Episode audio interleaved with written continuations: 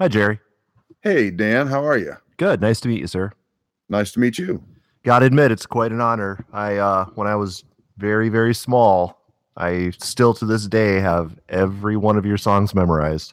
No kidding. I do.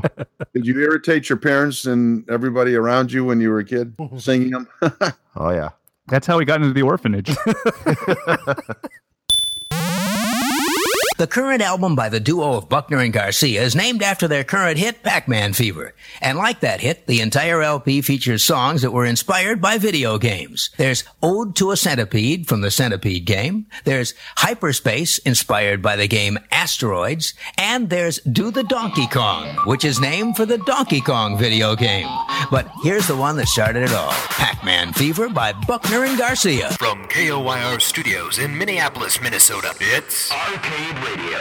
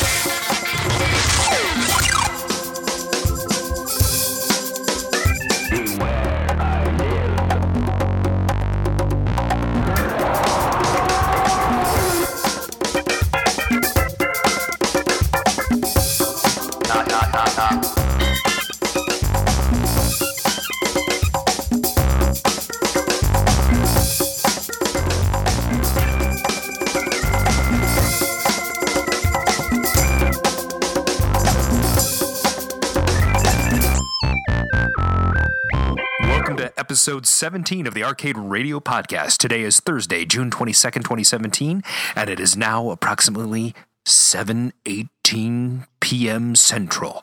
Thanks to all the arcaders for joining us in the Arcadosphere tonight. This is your host, Adam, not Sandler. I'm joined by the legendary Dan Reed, That's Mark, me. Time Runner Shields, and the guest host of Arcade Radio this week, Jerry Buckner of Buckner and Garcia. Welcome to the show. That would be me, and thank you. I'm glad to be on the show.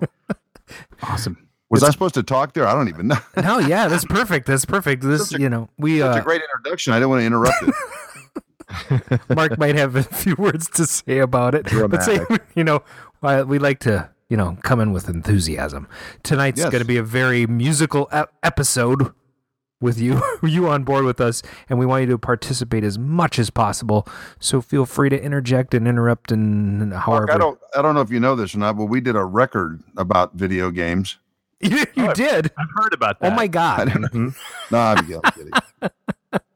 I don't want to jump ahead to my interview questions, but I'd like to know who recorded the sounds from the video games and then brought them back into the studio. Were you involved? Because you got to wait for that. You got to wait for that. Yeah, don't answer that yet. We'll get back to that. Whoa there, calm down there, Mark. Okay, I'm going to write the answer down and just. Okay.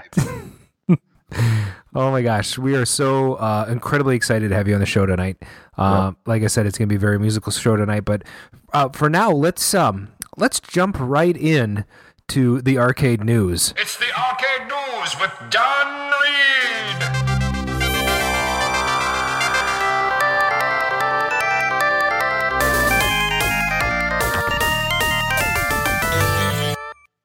Dave and Buster's exclusive new arcade game, Spider-Man Homecoming. Dave and Buster's released a brand new video about Spider-Man Homecoming. The 30-second clip shows a brief glimpse of what appears to be another redemption game available exclusively at Dave and Buster's locations and announces a new promotion tied to it. Have you guys seen this at all? Have you been to Dave and Buster's lately? I was there last weekend and I actually played this game. Oh, you did? No. Good. Tell us about it. Tell us. Well, I'm sort of amazed. I don't know how this model works for these guys, but every time I go there, they literally have 5 or 6 new machines. So they had a life-size Pac-Man. Yep. I mean, like a giant-sized Pac-Man. I mean, it's probably, I don't know, 15-foot screen by 10-foot screen. It's like a raw thrill. Who likes Pac-Man anyway? What? Yeah, right.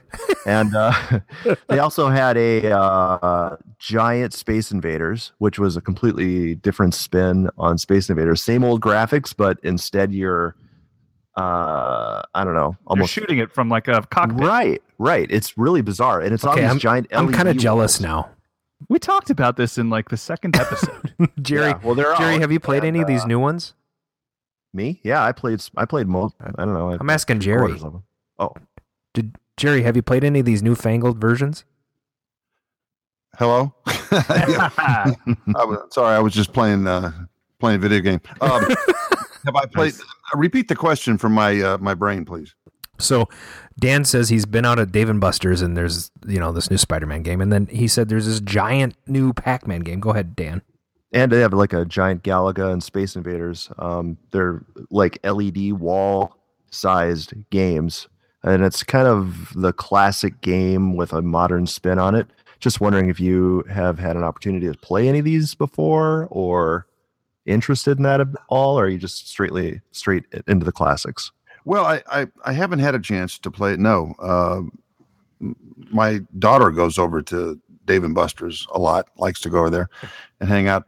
I haven't. I was never really that good at the game. When Gary and I were out doing appearances and stuff back in the day, if we would go to an arcade, the people there always wanted us to play the best player at the arcade. Everyone thought that they thought of that idea. They were the only ones to think of that idea. And we just, Gary was a little better than me, I guess. I just didn't have the patience. I wasn't that good. So yeah. I don't, as I was telling the guys before we went on the air, I liked Asteroids. I wasn't too bad at that, but Pac-Man, it was kind of pathetic. I mean, I really wasn't very good. I think I can relate to that. I love video games. I collect them, restore them, but I am just not very good at them.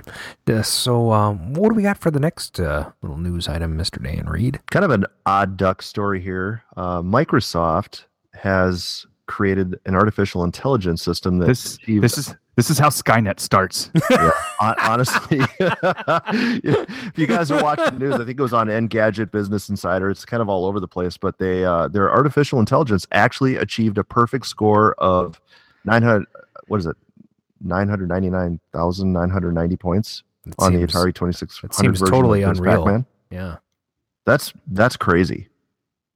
Is it really though? Yeah, I mean, does anybody care? And the next person to beat it will be Billy Mitchell. Probably. But it's the Atari version. It's not the good one. Yeah, he won't touch an Atari, will he? I doubt it. I doubt he will.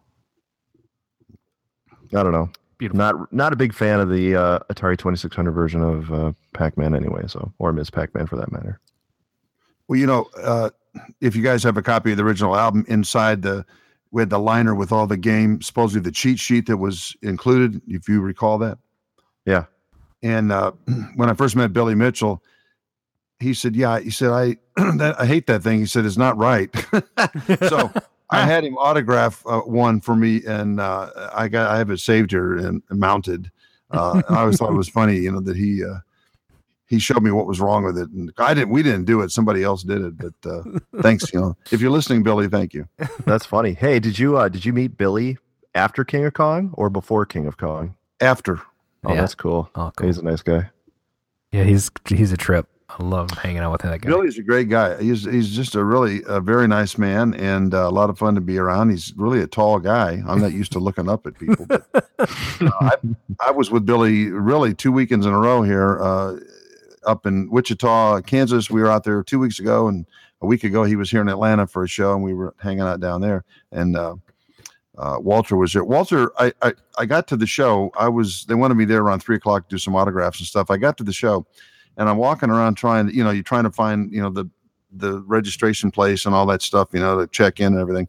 And I see Walter Day sitting by himself in a corner, and I went over and said, "Hey, Walter," And he had he had his referee shirt on, and in the pocket he had stuffed in. I mean, every kind of peanut butter cracker that you could possibly think of, and Walter doesn't eat meat, and he, he's, I guess, he's kind of a health fanatic kind of a guy. And I thought, how can you have all, all that stuff in your pot, Oreos and all that stuff. And so he says, I'll take you over there. So I'm following Walter around, and he's eating peanut butter crackers walking around. He's a funny guy. Yeah, he's great. He was on our show, episode 14-ish. So it was a good time. Did he give you an award because you're on the show? No, but I did get I did end up getting a trading card. So if you want it, are you on the card? Yeah, I'll sign it for you and send it over. Oh yeah, I've got a box full of them. You don't want them? Yeah, absolutely.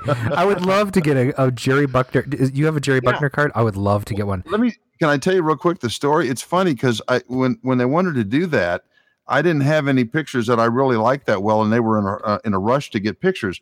And I had some professional pictures taken a few years before for some other project. And this picture that I just picked out, I knew it was a professional picture. I picked it out. I look like some Russian author, the guy that with a little beard and the glasses, that wrote some novel, in the middle of Russia. And I just never thinking anybody would see it. Now, it's like, I got to live with this picture. It looks so stupid. But oh my gosh, I would totally want that card. I'm gonna send you my Pac-Man Fever album, and I want to get, and maybe you could sign that for me and send it back with. I'd love to. I'd be very happy to do it. That'd be so cool. And then one more. Send it back. I'll keep the album, but don't worry about it. I'll send you two. And then wrap it up here with 40th anniversary Star Wars pinball was announced from Stern. So I don't want to cover this very much because I hate Stern and I think their pinball machines are garbage. The negative news with garbage. Dan Reed. I think anyone's a damn fool that would. Dan Reed. So if you're gonna spend $8,000 on this, you're a fool. So I just want you to know anybody they've got you hook, line, and sinker. If you're going to spend $8,000 on this silly, stupid, ugly, ridiculous, rehashed garbage pinball machine. You haven't even seen it. It might be really awesome. No, so you really like it? No, I mean, all these Stern pinball machines are the same. I got to say, they are kind of cookie cutter these days. Yeah, they're just the same, and they're not worth whatever ridiculous. I mean, what, $10,000 for one of these things? I don't. And whatever. They break down, and you got to find somebody to fix them, and they charge you an arm and a leg, and maybe two arms and a leg. I know. This is crazy. And that's it for the Arcade Radio News. So over to you, Mark. Yes.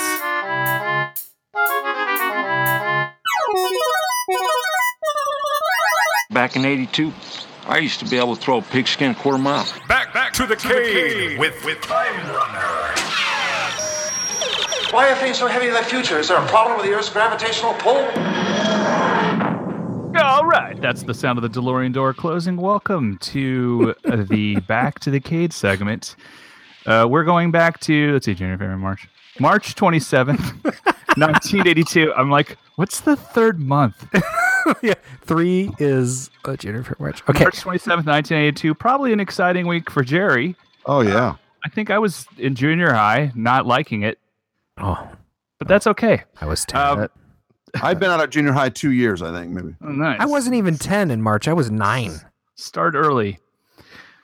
Hey, so on that day, Rocky 3 came out. Pretty good movie, Mr. T. Oh, yeah. Dun, dun, right? Dun, dun, dun, dun, dun. So either, you could have heard Jerry's song driving to Rocky 3 or coming back from Rocky 3 in all likelihood. It's The Eye of the Tiger. Yes. Which wasn't even in the top 10. We'll get to that in a second. What was on TV? Well, WKRP was in its final season. It was actually a month away from the final episode on CBS.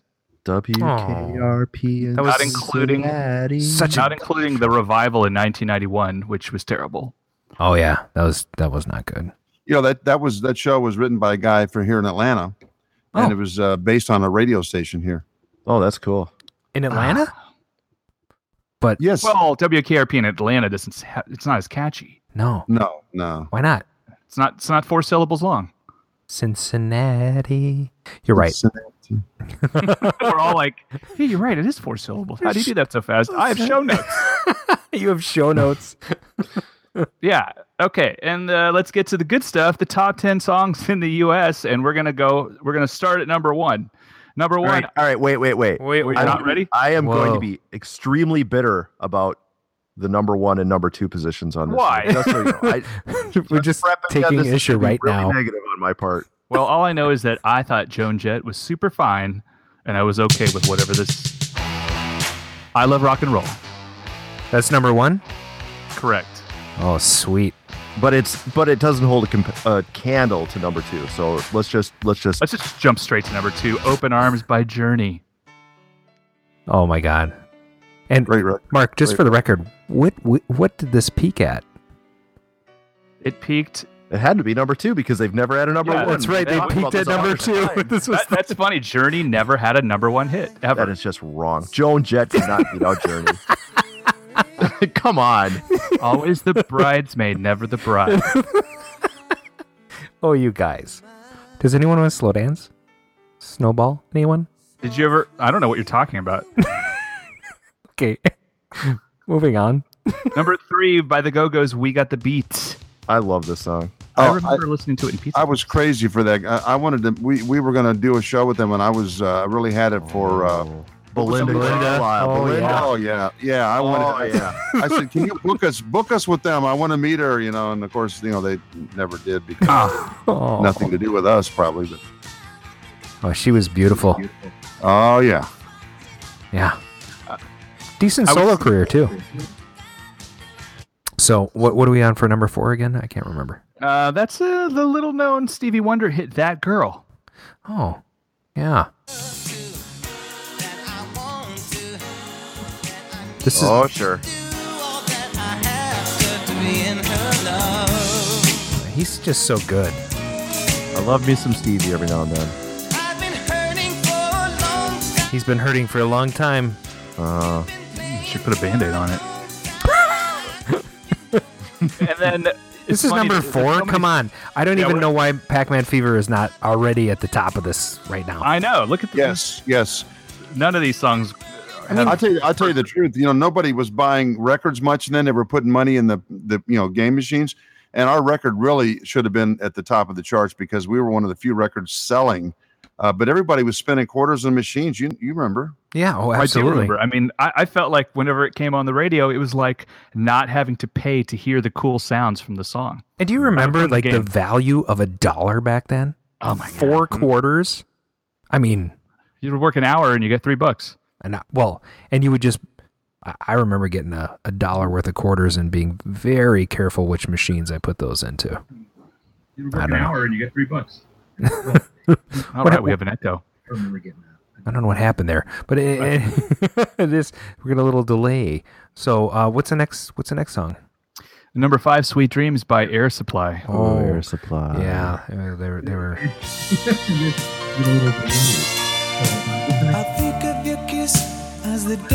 Boy, these guys, I'm telling you. Oh yeah. All right, so next artist, huge crush. Oh, you're already moving on to John, my love. Oh, Make a Move on Me. Oh, we didn't even get to hear the chorus on that last one, but that's okay. So, next artist. This.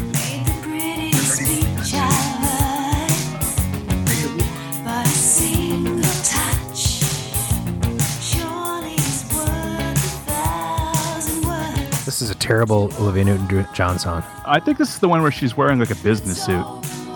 Oh, well, then I kind of like it. This is a weird song. I mean, it's not like Heart Attack or Physical or any of them. Magic. It's a love ballad. Make a move on me. Can't wait. Here we go. Can't wait.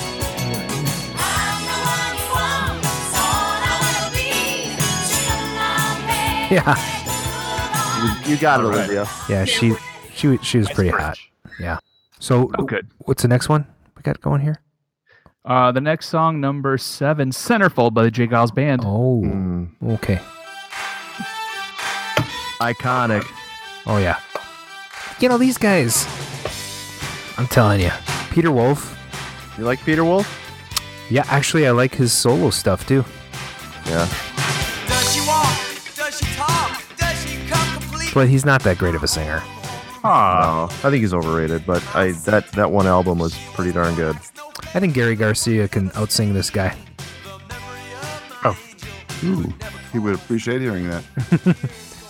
I really do. I think he's got just some awesome. Gary had a unique voice. Yeah, he was really had a strong voice. I mean, very strong, powerful, and he knew how to sing a song, knew how to phrase. And speaking of a song with no phrasing, Chariots of Fire by Vangelis. Oh my goodness. So I don't know. I'm not. How did this even happen? Have you, heard the version with the lyrics? No. Chariots of fire. You have got to be kidding me. Is it real? No, it can't be because Vangelis never put a lyric to anything. I always enjoyed the Andy Griffith theme sung by Andy Griffith. Let's go to the watering hole. You know, that's funny. The funny thing about that is that, you know, Chariots of Fire was such an unusual song. And why would it be on that Hot 100? I played it in my 5th grade talent show contest on the piano. And I won, like a Susan B. Anthony dollar. You know, but wow. I hate to break it to you, but you didn't win that game. Yeah, did you? I did not. Yeah, and this is actually not even the right song, but you get the idea. Vangelis song. It is Vangelis. Yeah, you know, the only reason why it was popular because the Academy Awards had just been on like a month prior. Yeah, so it's true. That's the fault. Yeah. Can you still play that song if you had to? I can. I still can play that on the piano. Mm-hmm. We should be able to, I wish we could hear it. Oh, I do too. I don't have a keyboard hooked up. Otherwise I'd play it for you right now. So that's good advice though. I have to get a little MIDI set up here and, you know, make sure I've got my keyboard hooked up and I can just play songs for. And you need a tip jar. Yes. And a tip jar. Jerry, don't promote him to do this stuff. I'm already a reckless mess. You know, you don't want that. Hey, so let's address number 10, and then we'll get to number 9. Okay. 10 was Freeze Frame again by the Jay Giles Band. What are they doing on? You know, oops. You know what are they? What are they doing on the? Oh yeah, Freeze Frame. It's because of MTV. Yep. It's a good song though. It's a good song, but it's not as good as what was at number 9 that week. Yeah, just get this junk off the air. It's a junk off the air. Okay. Number 9, and it was there for 2 weeks. It was such a strong hit. Pac-Man Fever. Oh yeah, telling ya. What an awesome drum beat too. Jenny Whitaker played that. Oh my gosh. Nice.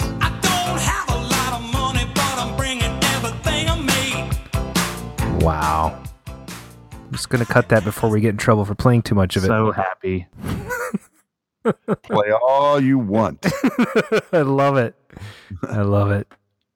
So that's Back to the Cave. Let's go check on some voicemails while we're at it. Wow.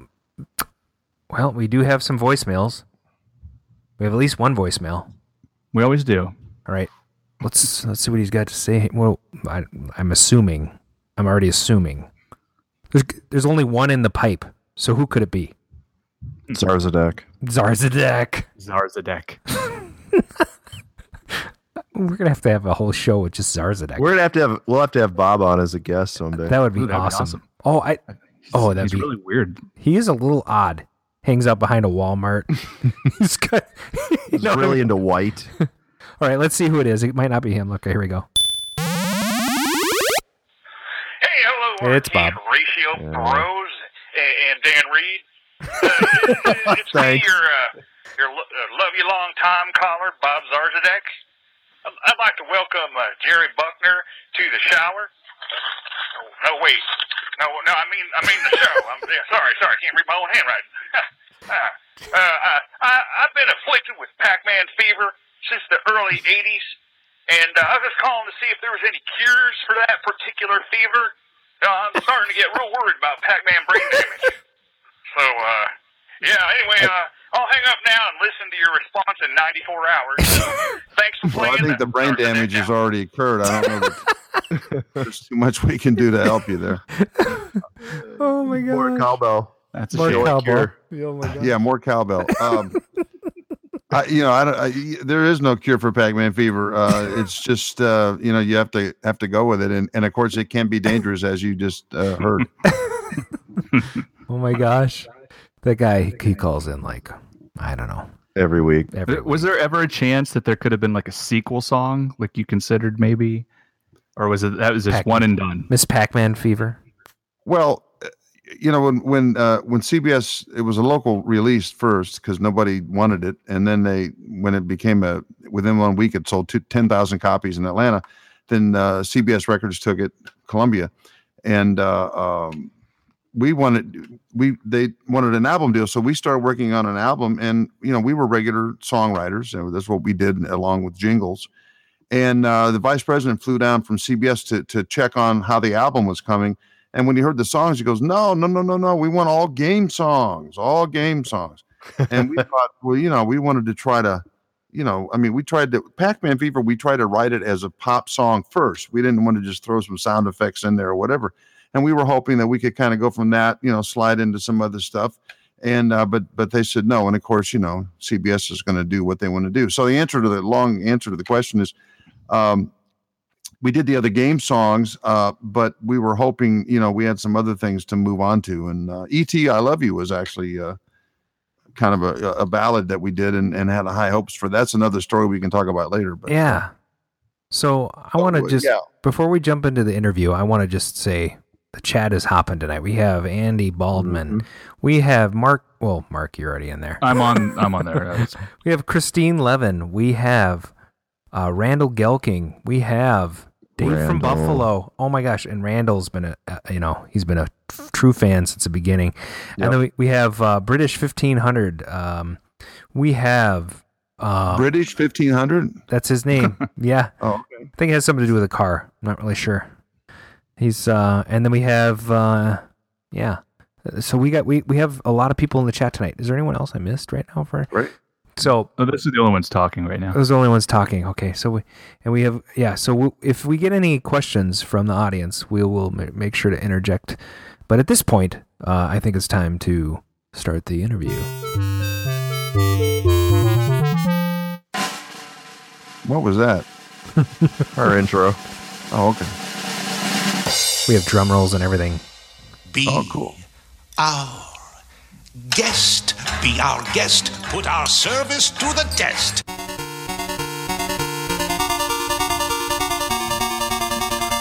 And one more time, let's welcome to the show, Mr. Jerry Buckner. That's me. Thank you. Thank you for having me on the show. Oh, we're so excited to have you on the show, right, guys? Yep. Yes, I agree. Yep. So you and Gary grew up together and had known each other since junior high. Tell us a little bit about how you became the professional team of Buckner and Garcia. Well, as you said, we grew up together from junior high school on up. And in high school, Gary actually had a band of his own, and so did I. His first band was called Biggie and His Rats. And I was pretty impressed when I saw that. He was Biggie, of course. And so we decided to, at some point, team up together and play. So we played in Akron, Ohio, where we were from, played around town in clubs and everything, which, you know, we hated. So I had a friend here in Atlanta that was working with some guys, you know, some people in the business, and convinced me to come down here, and I did. And eventually Gary came down, and about a year later, and then we started working together, and like we had been in Akron, and doing jingles and stuff like that, and then working on songs, and that's kind of how we got together, and kept working until we find, you know, we had a couple minor hits before we had Pac-Man, but. That's kind of how we got together. That's awesome. So what was it like? Tell us a little bit of what it was like to work with Gary.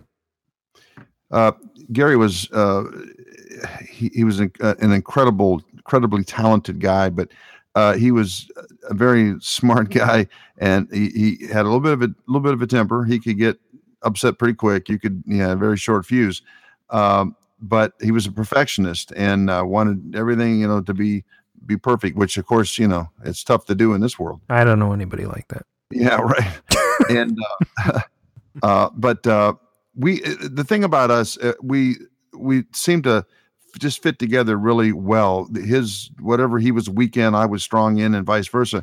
And when we got together, it seemed like things would happen. The old magic would start to happen, and things would, you know, would work out for us. And but we spent a lot of time in the studio, years and years, you know, learning how to do things, record and all that stuff, and write songs.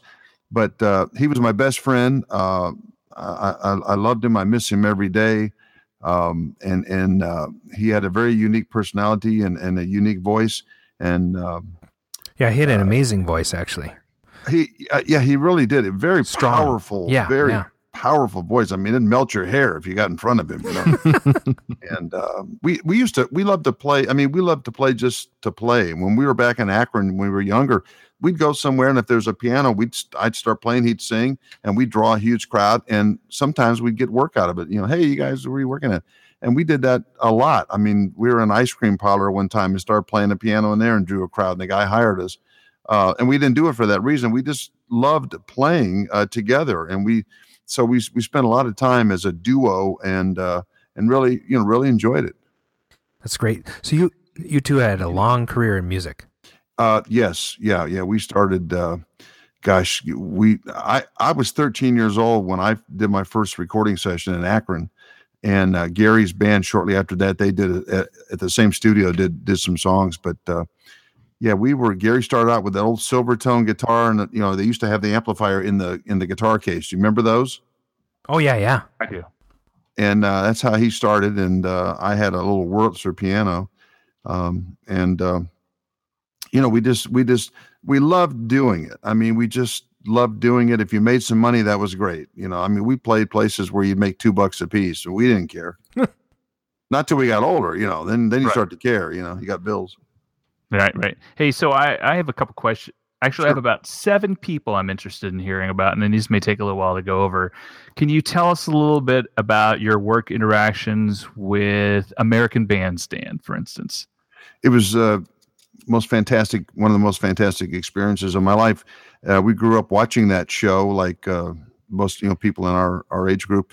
And when we got to ABC to do it, they gave us separate dressing rooms, and Huey Lewis was in one room, Sheena Easton in another one, Bertie Higgins was down the hallway. Anyway, you hear that voice in the hallway, that famous voice, and you're going, all of a sudden we got nervous. And he comes, there's Dick Clark, and he comes in and plops down on the couch, and hey, how you guys doing? And we're just staring at him because, we're just completely intimidated. And he talked about how we were going to do things. And he asked us a question, just a test question for the interview. And we just stared at him. And he said, guys, it's television. You got to talk. You can't stand there. So I thought, well, hopefully he'll ask Gary the first question. But going down there to do the show, I mean, you're standing out there and you're looking at all the stuff, the top 10 board, all that stuff you've seen on TV all your life. And you go, I can't believe I'm here doing this. And it was very, very scary to do. And, but Dick Clark was just the nicest guy. I mean, he was very nice to us and played our songs, played our second release, promoted our album on his national radio show. And it was just, I can't say enough about him. He was a very nice man. And I was really glad we got to do the show and meet him. It was great. That's awesome. What about the band 38 Special? I understand you sort of had to interact with them in some way. Yeah, well,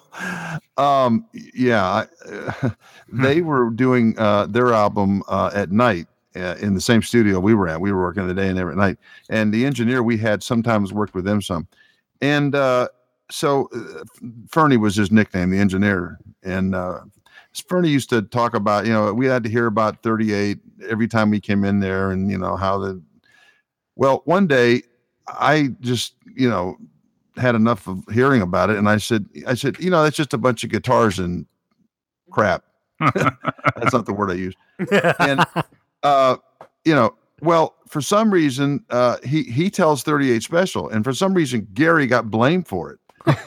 So the next day we come to the studio, there's a picture drawn up on the wall. One of the guys in the band had drawn a picture of Gary. They made him look really fat. They made him look like a Neanderthal man in his head. And they drew a belt with pictures of Pac-Man on the belt, like all around him and everything. I mean, it was just awful, horrible. And Gary saw that, and boy, that set him off, man. He said, okay. So he went out and hired a professional artist to take a blank album cover at the time and put on there. The album was called Guitars and Crap. And it had a picture of dog crap on the front with the little lines, like, where you could smell it coming off. And the songs were listed, guitars and and guitars, 2 guitars and a pile of, that was all the songs. And had that put up, he put that up in the studio. And apparently when they saw it, the one guy just was furious. I mean, it was like he was so Gary got the best of him, but I'll never forget that. It was pretty funny. That picture, the Pac-Man thing, was just awful. Wow. So, hey, how about Chrissie Hynde? Chrissie's from Akron. Chrissie used to come out to, excuse me, Gary's band, the Outlaws, played at a place called The Castle, which was a teen dance club just outside the city. And it had a lake out there to swim and stuff. And she used to come out there, and she told us, you know, I'm going to be a big star one day. You know, I'm going to go to England or something, whatever. And, you know, nobody took her serious, but hey, guess what? She went and did it. Yeah, she's like, yeah. Oh, Pretenders are so famous. She still hangs around Akron. I mean, she had a restaurant up there for a while, but it didn't happen, you know. But I think she's in and out of there now. She's touring now as Pretenders, but the rest of the band is not original. It's just her and I don't know. As long as it's her, I'm good with it. There's more stories, but we won't tell them. Yeah.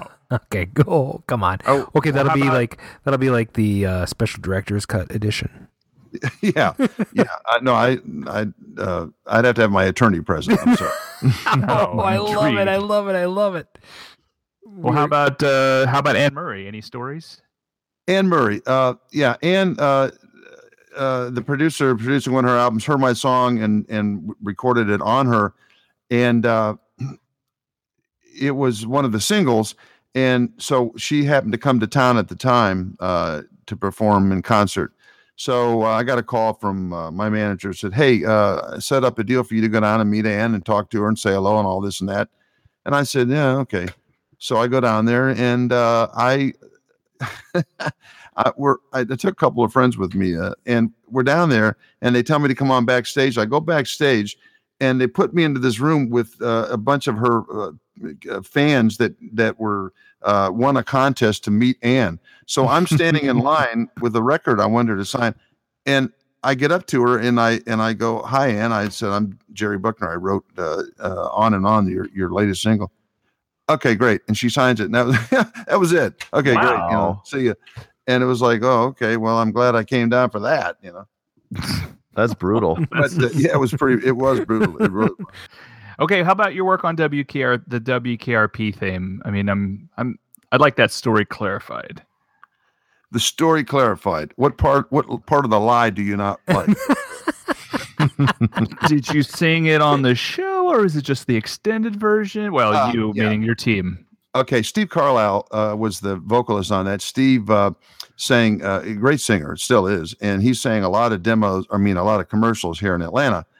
And when the show came on the air, or not before it came on the air, Hugh Wilson is the guy that Hugh worked at an advertising agency here in Atlanta, and he developed the show. He went out to California and got in with Mary Tyler Moore, and he based it on Quixie Radio, which Minnesota was here in Atlanta. Connection. I mean, the characters were all fictitious, but that's the basis for it. Well, he knew Steve from working together in the studio doing commercials. So he had Steve sing the theme song to the show. But back then, theme songs, they didn't, you know, most of them were just 30 seconds long or whatever, and that was it.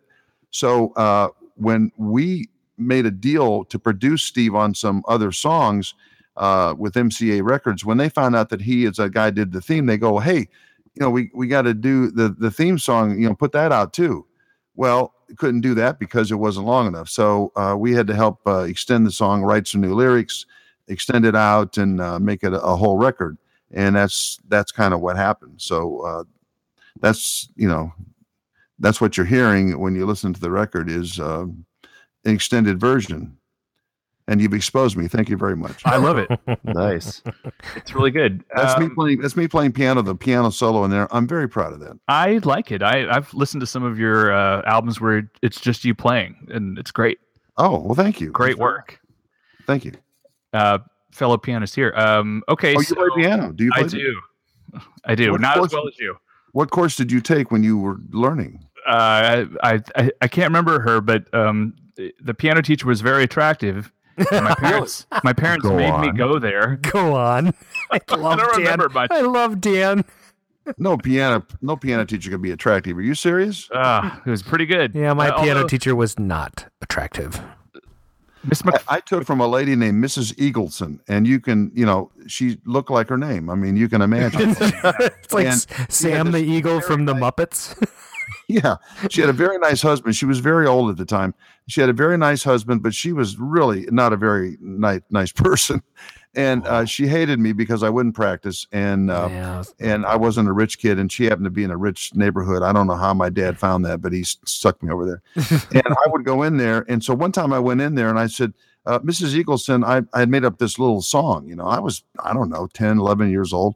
And I'm real proud of this little song I wrote at home. And I said, can I play you this song? Well, we'll play it at the end of the lesson. Okay, great. So at the end of the lesson, I said, can I play my song? Yes, Gerald. So I played this whole song, and she goes, okay, that's nice, but you need to work on your lessons, you know, and just destroyed me. It's like, oh, my gosh. So I should have smacked her. If we could only go back. I did have a piano teacher before this one who would like slap my hand if I played wrong notes. Oh, so my gosh. I did get a little bit of that. I did. That's great. Suzuki piano. Mrs. Benham. So let's talk about these last two couple of things here. Wreck-It Ralph, of course, you know, it's been widely covered. Your song was in the film. You know, what did you end up? Nobody sent you a Fix It Felix, I assume, in Wreck-It Ralph. The game. Well, that was the actual. That's what was going to be the name originally. Fix It Felix. Really? Yeah. And they changed it to Wreck-It to Ralph. Yeah, that's a better name. Did you have to write a song called Fix It Felix? Yeah, the song originally was called Fix It Felix. Oh, what? Do you have a demo of that? Yeah, let's hear it. You didn't know that? That's now you know a little secret. It is. Yeah, it was called, the song was Fix It Felix, but then they thought, yeah, that doesn't really work. So it was changed to Wreck-It Ralph. Okay. That's awesome. Wow. All kinds of insider information. And so how many weeks did you have to make that song anyway? We had to hurry because it was kind of a last-minute thing to add to the film, and so we had to do it very quickly. I think we started on in July of that summer before it came out in October of 2012, I guess. And so they held up the film for us to get the song done. And and who was like in Disney Studios or Pixar going? Was Disney? That was Disney. But who was going? So who can we get to do this? Oh, I know, Jerry Buckner and Garcia. They got to do this song. So, I mean, who was thinking that?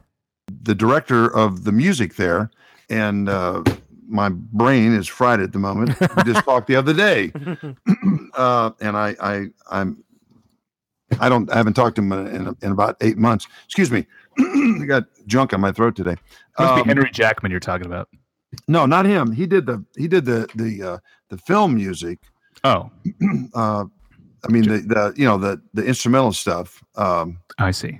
And this is embarrassing. Tom. I can't think of his last name, but he called me. Just make up your own last name. McDougal Johnson. Tom McDougal. Yes, yes, you did it. Google. How did you know McDougal? Google. I am on Wikipedia. Okay. Yeah, Tom McDougal. Tom, if you're by any chance ever listening to this, exactly. I apologize. We'll send him a link. We apologize, too. He may be on there right now, as a matter of fact. And Tom called me one day, McDougal, and he said, hi, Jerry, Tom McDougal at Disney. Listen, we have this song that we would really like you guys to record for the movie. And are you interested? And of course I said, no, I have no interest in a Disney movie. You know, what do you mean? Am I interested? Where do we sign? You know, but I explained to him, I said, Tom, Gary's, just passed away. And, so he said, well, can't you still do it and have somebody else sing it? And I said, well, it's not going to sound like Gary. And he said, he said, name recognition is real important here too. I said, well, okay. So Danny Jones, who was a lifelong friend and played in the original band, played studio stuff. He and I had his own studio. And I said, Danny, you think you could sing this thing? And he goes, so he gave it a try. And he did a good job on it, did some good background vocals. And Disney loved it. When they heard it, I didn't know what they would say, and they loved it. Jamie Houston is another guy. He was a producer they sent out here from L.A., to work with me on it, I guess babysit, maybe make sure everything went right. But we became good friends. In fact, I just talked to him today, trying to find out on the second film. I talked to Tom and asked him if the song would be in the new film. And he said, well, they said, we're still about a year away. They're still working on it. You know, they got a long way to go. So we're not sure yet at if they'll use it in the new. I hope they will, because it fits the character. Oh, that's awesome. Yeah, we'll be pushing for that. Mm-hmm. That'll be great. Well, also, Family Guy is supposed to be using the song in one of their shows next year. Oh, my God. Oh, that'll be funny. Did you ever hear Homer Simpson sing the song? No. Yeah, he. We are on The Simpsons. He actually sings 3 or 4 lines on one of the shows. I forget what the show was about, but yeah, we were on The Simpsons. Adam Goldberg's a big fan. He grew up, you know, with our song, mm-hmm. and they used the song in the Goldbergs, and that's cool. So you know, a lot of stuff happening. Yeah, it's good that we have this renaissance of '80s. I mean, it's like I totally agree. Perfect timing. Totally agree. Totally hey, so tubular. My last little ask about your interactions, the Pac-Man Fever remix for the 30th anniversary. Yeah, we were thinking when the Pixel movie was going to come out, we weren't a part of it, and to this day I don't know why, but we weren't. They never contacted us. But anyway, it got us to thinking and thought, well, maybe we should do an updated version of the song. It's been, you know, quite a while.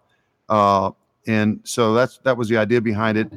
And, so we did, and we, in the guitar break, I took Gary out of the original track, and he does a thing where he goes, huh.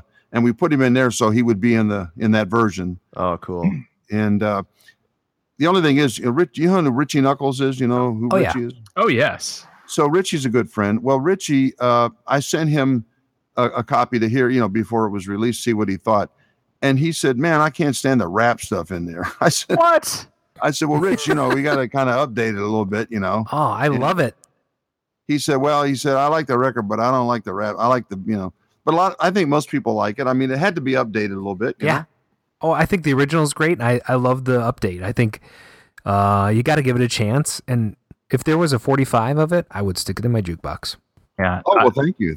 Are records? Are people pressing records much anymore? I know they do some albums, don't they? Yeah, they're doing albums. Back. Vinyl is making a resurgence. I will tell you, Jerry, I actually had my own 45 pressed for a single that I wanted in my jukebox. There's a guy in England that did like a run of 8 for me for not a reasonable amount of money, you know. But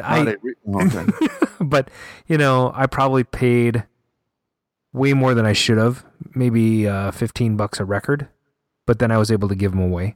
So, oh, cool. Yeah. And it's a local band here called The Suburbs, and I had a couple of tracks made. So I would love to press your record, put it in my jukebox, because one of the cool things is when you see that you have a 45 jukebox and somebody puts, and they're like, where did you get that single? That's brand new. There's nobody that's even pressing that. So I was like, it's kind of one of those things.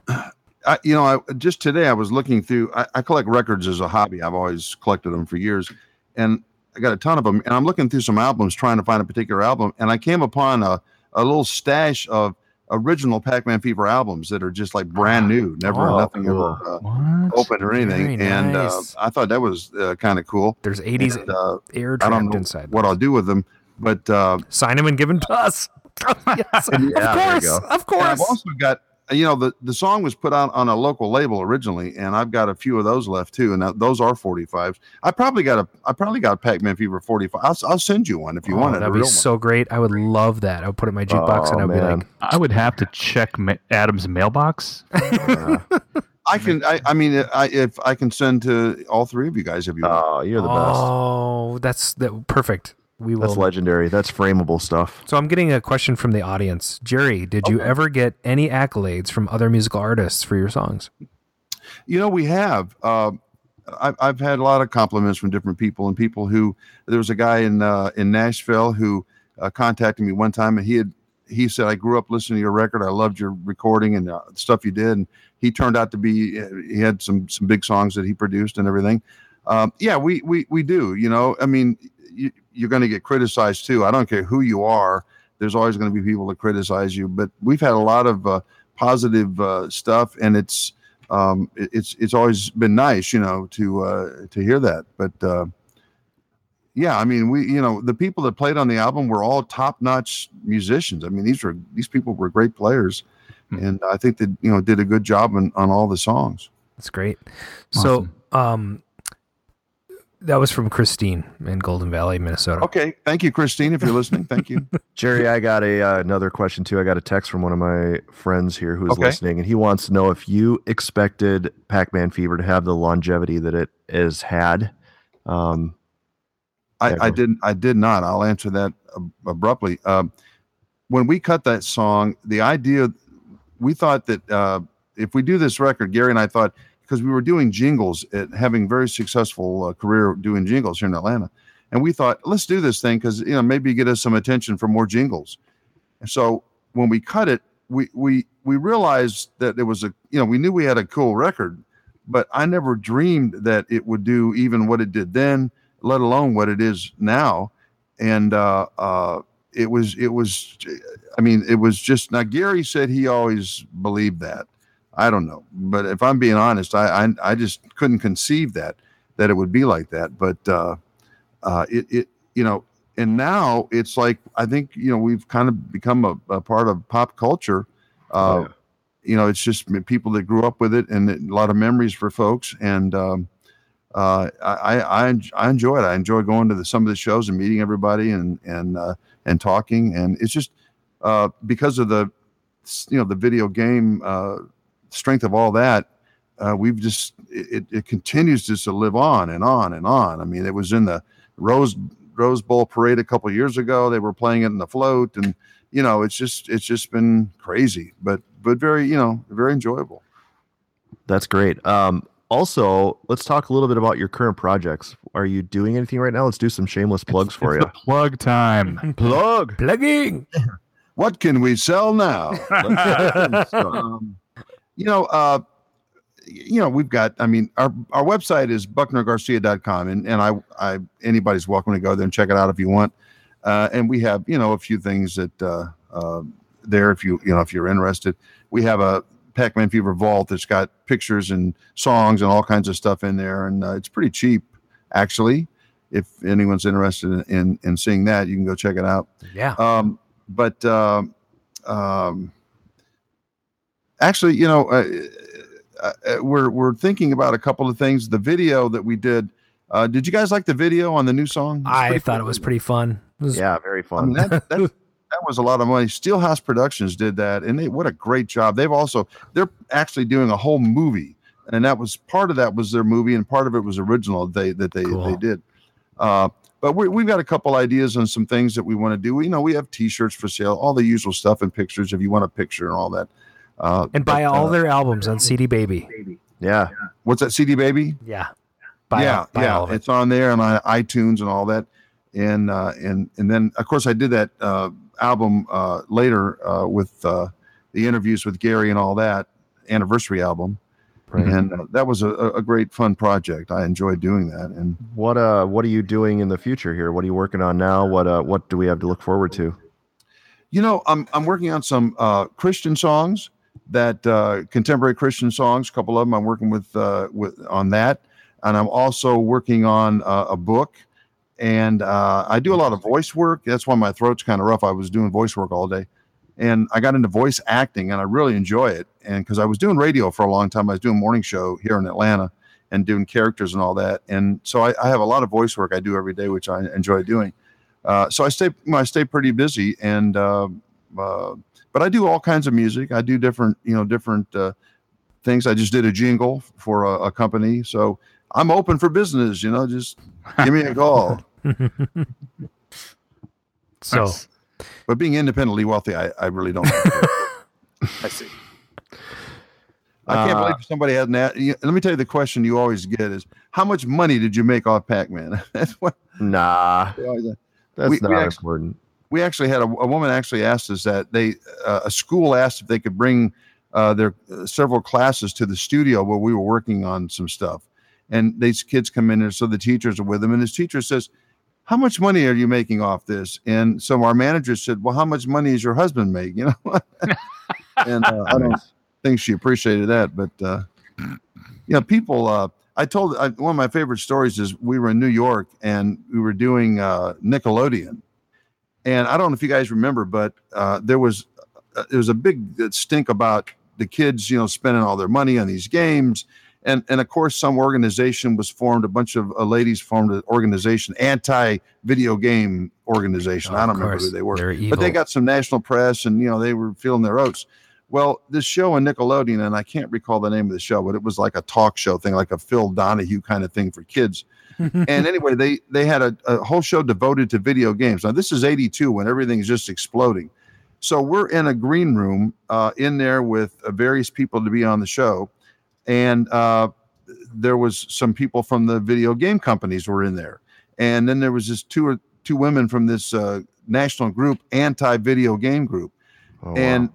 They get into this massive argument with the video game guys. And I'm sitting there, and Gary and I look at him, and I'm thinking, when they find out who we are, these people are going to, they're going to attack us. Was this the show Livewire with Fred Newman? Livewire, yes. Yeah. Oh, my gosh. Yeah, that's Livewire. Good guess. And we were actually drinking beer back there before that. We were drinking beer behind the screen when they pulled it up. They almost caught us drinking beer when they went live. Anyway, nice. So we're in there, and these women are fighting everything. So everything quiets down for a minute, and the woman turns to me, and she says, are you one of the guys that did that, do that record Pac-Man Fever? And, I reluctantly say, well, yes. And she says, can I get your autograph for my daughter? She loves the record, and couldn't have been nicer. And then walks out on national TV and, and rags on the video game industry. It's people, and it's crazy. If you had any advice for aspiring arcade podcasters, what would it be? Well, first, they would need talent like you guys. Oh, damn. Oh, stroking the ego. Buying every album now. I'm serious. I think you guys are terrific. You got really. I enjoy. I'm sitting here listening to the show, listening to you guys. I think it's great. Oh, it's great. I'd love to hear that. I would encourage you to keep going. You're going to continue to grow an audience. You guys are entertaining. Fantastic. I'd love to hear that. So on to Pac-Man Fever. Yes. Let's talk a little bit about the Pac-Man Fever. Yes. And Mr. Zarzadek's Fever He Can't Get Rid Of. How did that track actually come to be? We were doing commercial jingles in a studio up in Marietta, Georgia, which is a suburb of Atlanta, and doing what we always do. And we were working at night this particular time.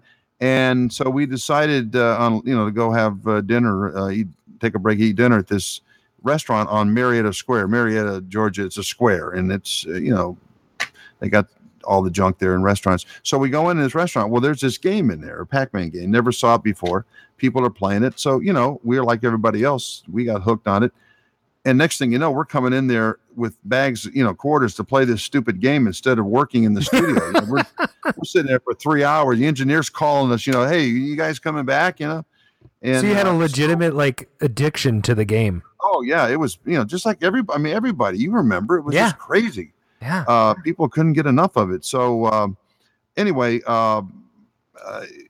we at some point we thought, well, actually, I started thinking about a song, and I thought, wonder, this is like a fever. I thought, maybe we can do. So I wrote this chorus and a couple lines, and I played it for Gary. I said, "What do you think?"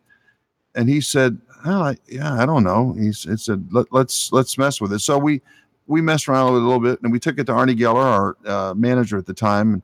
And Bowie Geller was doing Atlanta Rhythm Section, and I love ARS. Some other groups that they were doing national stuff there. So we took it over there, and they liked it. They said, "Well, why don't you guys go ahead and cut it?" Here at the studio. So we went back and we looked at the lyrics, and we thought, we don't like the lyrics, so we wrote whole new lyrics. I wish I had those original lyrics. Oh, that'd be fun. That'd be really fun. And they're gone. So we, anyway, so that we went and recorded it. Would it be safe to assume that you actually coined the term Pac-Man Fever then? Yes, we did. I did. Nice. That's so cool. I'm guilty as charged. Oh, that's fantastic. And then what we would do is go out, when we did the album, we'd have to go out every night and find a new game somewhere and find somebody knew how to play it. And we'd go back home and stay up all night and write a song, go in the studio the next day, because they wanted the album immediately. So we worked night and day on the album to get it done so they could put it out. Mark, you got to ask your question about the recording of the sounds. Oh, yeah. Oh, right, yeah. So that's so the sounds of the games playing, obviously in Pac-Man, but in all the others. Now, who went out? Did you have some like a scout go out and do that, or did you personally go out? I mean, no, we didn't do it. The engineer went out. We just told him what to go, you know, which games to go, and he would go. And I mean, you know, back then they didn't have anything like what it is now. I mean, there was no direct connections to anything. So he would have to go out literally with a tape recorder and a microphone and tape this stuff live, you know, in a arcade or in Pac-Man. In the case of Pac-Man, it was recorded in a sandwich shop, as I remember. Oh, my gosh. And they always claimed that the original, you could hear somebody ordering a sandwich in the background. I think it was edited out. I mean, I can't hear it now, but that was a rumor that went around. People always ask me about that, and it's a great story. Yeah, somebody ordered a corned beef sandwich, but there was, you know, obviously there was some crosstalk on there because it was a restaurant. People in there ordering food. Oh, that's crazy! I love that. That's a good story. I can't remember my other question. I'll come back. Don't go. So many of us that collect, so we have an idea, but. Officially, why those 8 games for Pac-Man Fever? Again, I think we went out and we go to arcades or wherever and just ask people, because you know this was just all happening at one time, and you know, and they would say, well, you know, this is a hot game. Why we never did Space Invaders, I don't know, because that was a big game at the time. You know, yeah. I mean, that was a huge game. But you did Pac-Man, Centipede, Frogger, Donkey Kong, Asteroids, which you mentioned was your favorite, Defender, Mousetrap, Berserk. Yeah, and Mousetrap was my least favorite song on there. Actually, Mousetrap and Berserk were 2 other songs, and it's a funny story. We had cut these regular songs, and then they said they got to be game songs. Well, we'd spent a bunch of money on the other 2, so we had to rewrite the lyrics and make them game songs. Oh. And so there's actually original. I have copies of you in the Pac-Man Fever Vault. You can hear the original songs with original lyrics that became those songs later, and they sound the same except for the vocals. Is there any way you could release those without CBS being like, no? I guess we. Yeah, I mean they don't. Well, it's a good question. I mean they own the music part. They don't own the. You could release them as parodies almost. The audio track only. Yeah, I don't think they would care, you know, but yeah, you can hear them on in the vault there. Are there any of those? Were there any that didn't make the list, like that you recorded that just you couldn't use? You know, when we were putting material together for the Pac-Man Vault, I found some work tapes where, you know, we were working on the songs, you know, before we had completed them, just the piano and Gary and me, and a couple of them with just me, which are really fun to hear. I mean, they're really, you know, crude in the sense that it was just, you know, a work tape. But there was a song on there that when I heard it again, it was some sort of a game song, and I can't remember, but it was a pretty cool song, and I don't know why we didn't do it. Probably because we ran out of time. They probably, after we finished 8 songs, they probably said that's enough and we'll take those, I guess. But there's another, I have to dig it up sometime, and I don't know if it's on the vault or not, but it was, you know, we had a couple verses and it was a pretty cool song. That's cool. I mean, we wrote a lot of songs, Gary and I, and you can hear a lot of them on, you know, a lot of them I put up online, but, well, you know, without Gary, it's probably no longer a possibility, but did you have any time or at any time think about making a sequel? Like, yes. If so, you know, that'd be so cool. And what songs or what games actually do you think you would include? I mean, and they could be coming from any era, really. You could finally get that Space Invader song. Yeah. Well, we you know, obviously thought about that, but one of the problems was on the original album, it took 26 contracts. Woof. Because of the games and all the rights and stuff. It was a fortune, and it was, I mean, it was like hard to get people, you know, they had to fly all over and have meetings and stuff. So the licensing was just a nightmare, and we were really reluctant because of that. But I will tell you that right before Gary passed away, that year previous, we did an Angry Birds song. We had an idea for one. Oh. And so we did the song and really thought it was a pretty cool song. But our manager could never get them to return calls to talk about doing the song. And so it was never released. It's still not released. It's a completed song, and there it sits. But we were afraid to release it because that they would sue us, for doing it. But, that ain't right. Yeah, well, there's an Angry Birds sequel coming out in 2019. Maybe I can get in touch with my agent people that I know. I actually run Mark Wahlberg's social media stuff. Maybe I can make something happen. That would be awesome. Oh, that's great. Hey, we'll cut you in. Yes. Finders Fee coming up. I'm going to do it. Yeah. Speaking of lawsuits, maybe we should talk briefly. Well, we'll get to that in a second. So, no worries. So I think Dan had a question. Yeah, I got a question here from the audience. Who was in the band on the album Pac-Man Fever? Jenny Whitaker was on drums. Jenny played with Country Joe and the Fish and a bunch of acts. Tremendous drummer, sweetheart, beautiful girl. She passed away, but she played drums. Rick Hinkle played guitar on the original on the Pac-Man song, and I think he played on a couple more. Chris Bowman did most of the guitar work on the album, and Chris is still here, a close friend, and still playing, very guitar player.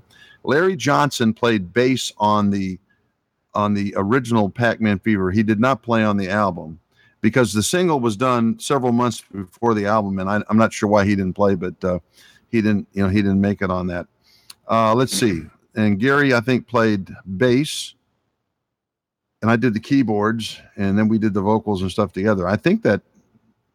Well, we had background singers. Steve Carlisle, the KRP guy. We brought him in, and a couple of female singers to sing backgrounds. And then, and David Cole. David was a friend. He was a drummer. He was a close friend. Came in and played a syndrome on Pac-Man Fever. That was it. He gets a gold record for that. We gave him a gold record. How many instruments do you play, by the way?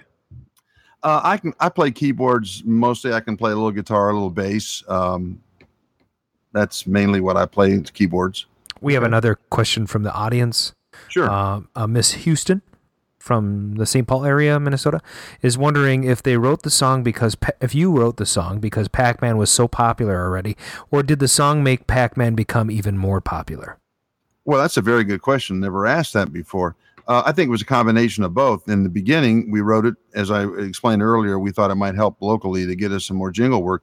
But I think the record did help it. I really do. But it was a combination, obviously, of both. I think if the song had not been there was a bunch of Pac-Man songs out. None of them really did anything because they were, not very well done. I think if our song hadn't been a good pop song, a good song on itself, that it wouldn't have had the life that it did. But each song we did on the album, we tried to write, a good song with it, a pop song, and try to write a good song with it. And a lot of people have recognized that. In fact, somebody asked about recognition earlier, and that I'm proud of that because a lot of people, guys in the business have said, you did a great job with those songs. It wasn't just sound effects, but, we tried to get good melodies and hooks and everything. Oh, yeah.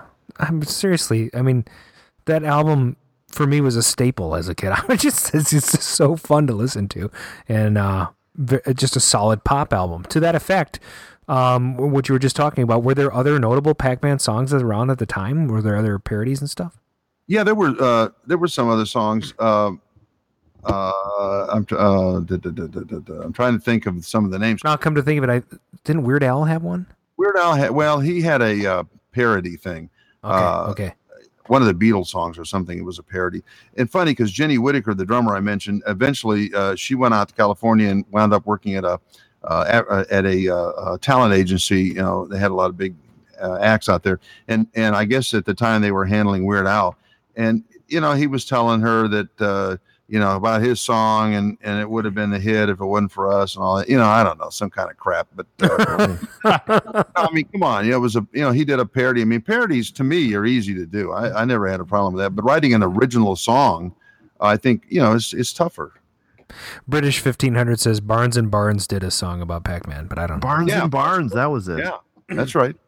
So, there was a guy in Germany that did a version of our song in German. Oh, really? And he just took it and did it? Pac-Man, I think it was Pac-Man Fever, F-I-E-B-E-R. Oh, funny. Fever. Pac-Man Fever. Pac-Man Bieber. Justin Bieber. German accent. That's a new song.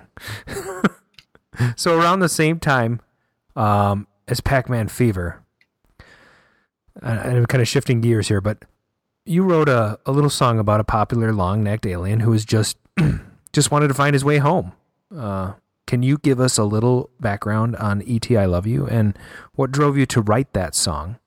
Get your Kleenex out, okay? Okay. Let's do this. You're listening.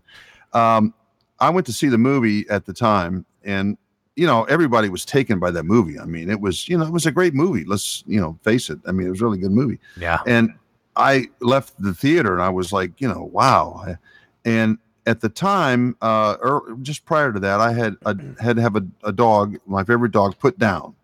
Oh, and I loved this dog. I was crazy about her, and I hated losing her, and I was so sad. And I had sat down and wrote this little melody out. I was just trying to work through all that, and I thought, that song and that feeling, I think, would go good, with for a song about this little character. It'd be very similar kind of a thing. So I told my manager, I told Gary about it. We all went to the movie and the next night again, and they all agreed, man, this is a great movie. So we stayed up all night literally and worked on this thing. And Arnie took it to New York to CBS. We were on the contract, and they loved it. They thought it was the greatest thing. So Arnie flies out to California to have a meeting with Steven Spielberg and his people to see about getting permission. Here we're back to the permission problem again, because we were talking about their movie. And as Arnie tells the story, he says, I'm sitting in, waiting, in the lobby there. And he said, I can hear the song. Steven Spielberg's playing it like up to 10. He said, and he played it over and over and over. He said, just kept playing it and playing it and playing it. And I thought, so when they finally had a meeting, Spielberg said, John Williams had did the soundtrack for the movie. And he said, I sure wish that John had come up with this song for the movie. Well, we're so excited. Arnie says, I think they're going to recall the movie and put the song in the movie. And I said, are you serious? I mean, we were like freaking out. I mean, this would be unbelievable. Well, everything was cool. And then all of a sudden, nothing. No calls back from California. Nobody would return calls. And it was like we were cut off. Well, then we find out that Neil Diamond had written the Heartlight song. Oh, yep. And so then that for some reason triggered Spielberg, and they didn't like that either. I don't know. So they decided not to do anything. And then it was just for months, our management tried to get stuff, try to work something out to get, to get the song out, at least get it out. And then CBS held up our song to put out Heartlight because, Neil Diamond was a very big star at that time. And so we pretty much got screwed. It was a heartbreaking ordeal. I mean, heartbreaking. To go through that, because the song got play at some places. And I met a guy years later that was a DJ in California, and he said, man, I played that record on my show, and it was a #1 requested song, and I kept telling the CBS promotion guy, man, this thing's a hit.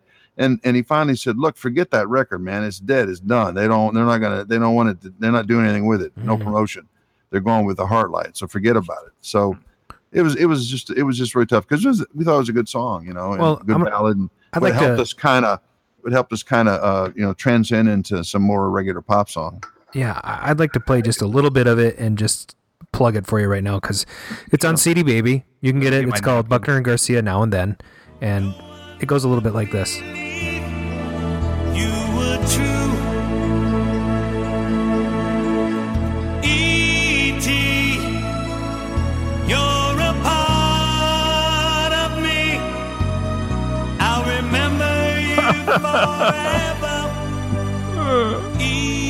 Get the Kleenex out.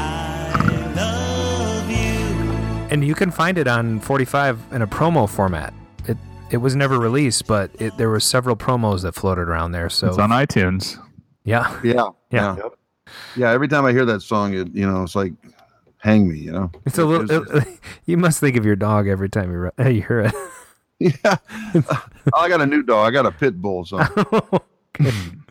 He allows me to sleep in the bed sometimes. Okay. Okay, I wrote Mark Wahlberg's manager. We'll find out what happens. They're busy with Transformers stuff, so you may have to wait a week. Okay, well, you know, hey, I don't know if I want to wait a week. Okay, I'll tell Mark. I'll tell him there's a time limit. Ask him to throw in a couple of those Wahlburgers. Okay. Wahlburgers. Well, what's a Wahlburger anyway? I wish they'd open Wahlburgers out here. I know, man. Me too.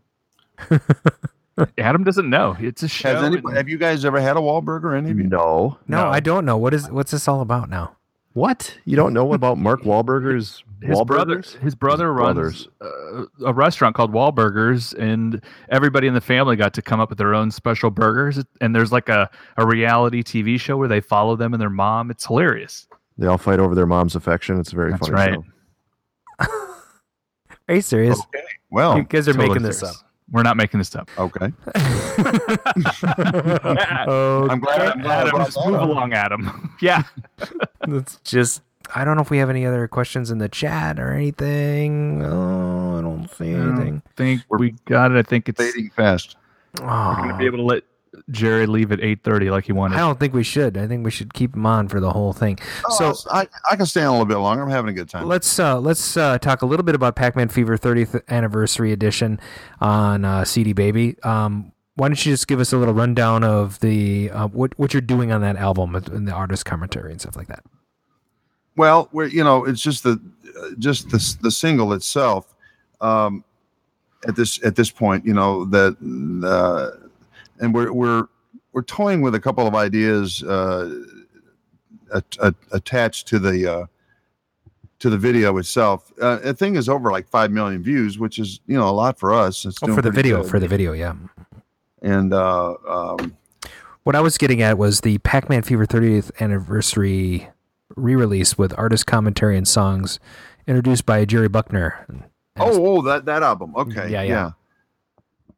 Yeah. I wanted to do that, cause people had a lot of questions about stuff and I was going to try to, kind of answer that and talk about the songs and everything. And then I found some clips of Gary and I wanted to just, put that in there. It was kind of a sentimental thing at the time, dealing with his passing and everything. And that's kind of why I did it. And hopefully, give some information that was fun to, for people to hear and learn, maybe dispel some of the things that were, there were things like everybody wanted to say, everybody would mistake for a while. Even Casey Kasem, the first week, they said it was Jerry Garcia and Gary Buckner. And everybody thought, had to straighten that out, right away. That was when you hit 38, right? Did you think you were going to keep going when you got into the 40? You mean age-wise? No. I mean, so I actually had to figure out, like, when you first hit his Casey Kasem's top 40, you actually entered at number 38 before you got to number 9. Okay, yeah. Yeah, and you know what? I taped all those, man. I don't mind telling you. I thought that was so cool, to be on Casey Kasem. In fact, I don't know if you know this or not, but about a year later, I'm listening to had radio on, and he Casey does one of his long distance dedications. And it was a little girl who her letter was tearfully talking about a guy she met at the arcade. And they had this, love affair or whatever. And then they broke up and she doesn't know where he is. But would you please play Pac-Man Fever? So wherever he is out there, he'll know. And I thought, man, it'd be a long distance dedication. That was pretty cool. That's awesome. Is, usually it's a tearjerker, but here's right. Nobody died. They just They just don't have the internet to find. And this one's about a little dog named Snuggles. A friend of mine does some production work for some of the shows, American Idol, and some of those shows. And he was telling me, he says, "You got to have a story, man. If you don't have a story, you can't make it on those shows. The music's secondary. Get a good story." So you got your dog story. I got my dog story. Right, yeah, that's a good one. I loved my dog. It was a great dog, and I miss her still. But all right, so dog story, the ET story. What else? I have a lot of stories. Some I can tell, some I can't. We want to know about the ones you can't. Yeah, you want the ones you can't that you can't. The meaty ones. This might be a good one to end on. Gary was asked on the commentary for the 30th anniversary version of Pac-Man Fever. I'd like you to answer first, so that we can kind of get your response and then finish up the interview by playing the clip in which Gary responds. And that is, to the question. Yeah. And the last question asked, in retrospect, how do you feel about the Pac-Man Fever album? So in retrospect, how do you feel about the Pac-Man Fever album? You're asking me. I'm asking you. Oh, you know, it was a fun album to do. I'm proud of it. I think we did a good job on it. It's, you know, it's not surgery or anything, but it was just meant for people to enjoy. And I was happy to be a part of it. I'm glad that people still like it. And I just, you know, I think it accomplished what we tried to do with it. And we just tried to make a good pop album and something people would like. And I'm just happy it still lives on. And now with your permission, I'm going to play Gary's response. Okay. Right. I'm very happy with how it turned out, especially for the short time that we had to put it together. I think looking back on it, that we did a great job of mixing the sound effects and the games with the songs that we thought were pop songs, and I'm very happy with it. I think that has got to be some of the, you know, the best things you can hear about an album that you made with your best friend. And do you have any closing words about that? Well, I was blessed to have Gary as a friend and partner. You'd be very lucky in your life if you had a relationship like that. The music business is really a war, at least it was in those days. I'm sure it still is. And we went through that together. And it was just an experience that most people don't have the opportunity to go through. And I'm glad I did. I wish he was still here today so we could be doing this together. But that wasn't in God's plan. But I just, I'm grateful for folks like you that would ask me to be on the show, to be a part of this, and that you still like what we did and like the songs. And I just grateful for that. And thank you for having me on your show. Absolutely. Thanks for being on our show. You're a legend. Yes, quite. Well, tell my wife that. He's a legend. Yes. I'll get your legend right here, pal. I'll make sure to get in contact with you after the show in the next couple of days, and we can. Please do. I'm highly interested. Please do. I'll play you the song. You can hear it. Oh, it'll be great. And thanks for sharing your stories with Gary and just spending time with us on the show. You know, we have a lot of guests. We have a new guest every week, and every guest is unique. You are Buckner and Garcia, and you're holding that memory on, and I think that's great. I think you are representing something very special by carrying on Gary's memory and these types of songs. And if you ever do want to do a sequel, we will gladly help you sing the other parts. I would love to sing a song for you. I can clap my hand. I've already got you in the liner notes. Right. So great. So on that note, we're going to shut this thing down again. Thanks for listening in on the Double R's. That's the Arcade Radio. Please join anytime when we're out live every other Thursday. arcaderadio.com. You can email us at react@arcaderadio.com. Call and leave comments and questions on the game line, 612-548-GAME. Follow us on Facebook, Twitter, YouTube, SoundCloud, Google Play, and iTunes. That's going to be it for now. From the Arcade Radio team, we hope you had a great time, and we'll see you next time. This is where we take our pants off and put on shorts. Go to BucknerGarcia.com and buy some awesome music.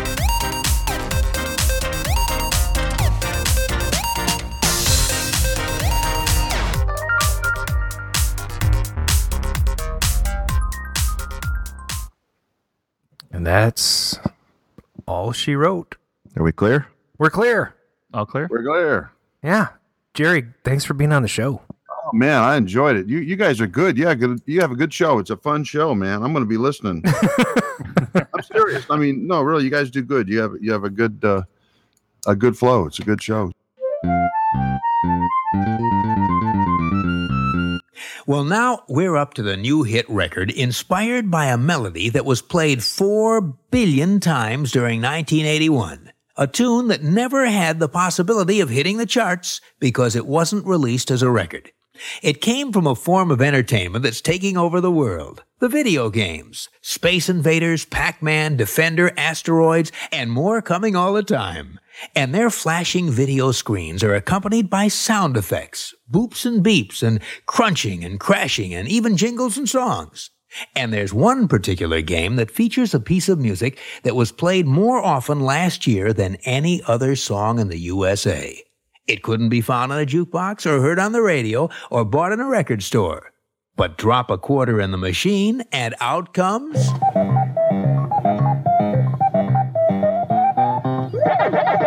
According to the trade journal Replay Magazine, that's the theme of the biggest money-making video game of 1981. The average machine is played 136 times a day. That's nearly 50,000 plays a year. And with more than 90,000 of these machines gobbling up quarters all over the country, it totaled more than 4 billion plays in the year 1981. Let's make it 4 billion and 1.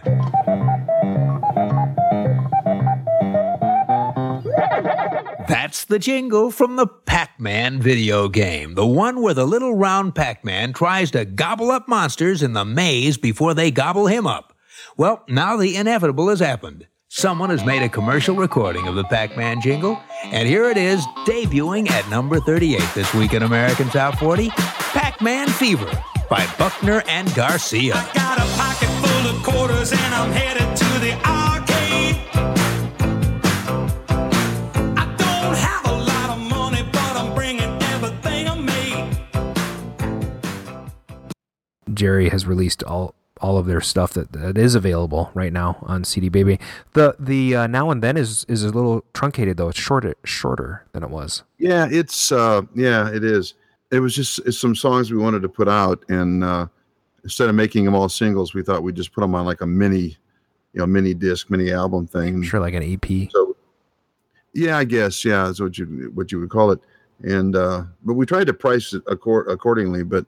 There was a Mr. T song. I always loved that. I thought it was a great song, and sadly, it didn't make it because the record company wouldn't put it out. Well, we couldn't get permission, and everybody was saying, "Look, we don't want Mr. T and all these guys showing up downstairs." You know, I mean, those guys are tough, some tough characters. You know, who was doing the Mr. T voice on that song? That was Gary. Oh my God, it's so good. Yeah, he was doing. I can still remember him doing it. You know, and I'll tell you a funny story about that session. Jenny Whitaker actually played drums on the hits that we did. She's sadly passed away. Great drummer, had a great feel. Anyway, we're there to cut this, this new song, and we get into the studio. Well, Gary had a little bit of a temper, and he could fly off pretty quick. And so we're working, and I'm in the studio doing a keyboard part, and he's in the. I can see him through the windows, And the guy in there engineering was a guy that had worked on our album, and he was. When we did our album, 38 Special was cutting their album that night. We cut ours in the day; they cut theirs at night. Oh, funny. And both albums it turned out to have a lot of hits and be big. But anyway, Greg, he kind of had a little bit of an attitude about stuff, so I could sense that Gary was getting ticked off at him, with engineer. He wasn't, responding. Next thing I know, I see him in there yelling and screaming, and the mic comes on, and I hear all. So I went in a control room, and and they're just like, it's almost coming to blows. So it spills out into the lobby, and our manager was there. It's still one of my close friends, Arnie Geller, and Arnie's on the phone, probably talking to a record company in New York, and it spills out. I could hear Arnie out of one of my ears saying, you could hear a scream and everybody yelling. And Arnie goes, "Oh, that's just the boys are cutting a new song." So we ended up out in the parking lot of the studio, all the musicians standing out there. Gary's red in the face, about to have a stroke. He's so mad. And we stood out there and went on for about half an hour. Well, the studio... made Greg come out and apologize to us because they didn't want us, going anywhere. So we went back in and cut the track, and it was a hell of a track. It's a really good, I think, a great feel for the track, but it just, because of licensing and permissions and stuff. Same thing with E.T. It was so sad because E.T. was such a great record, a great song.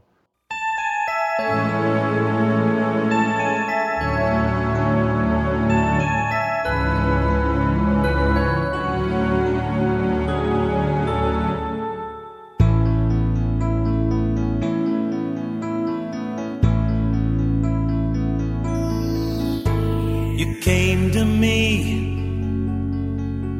on a summer night,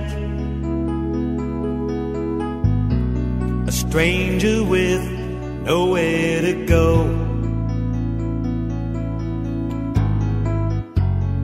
Miles from home, all alone, you were left behind in a world you didn't know.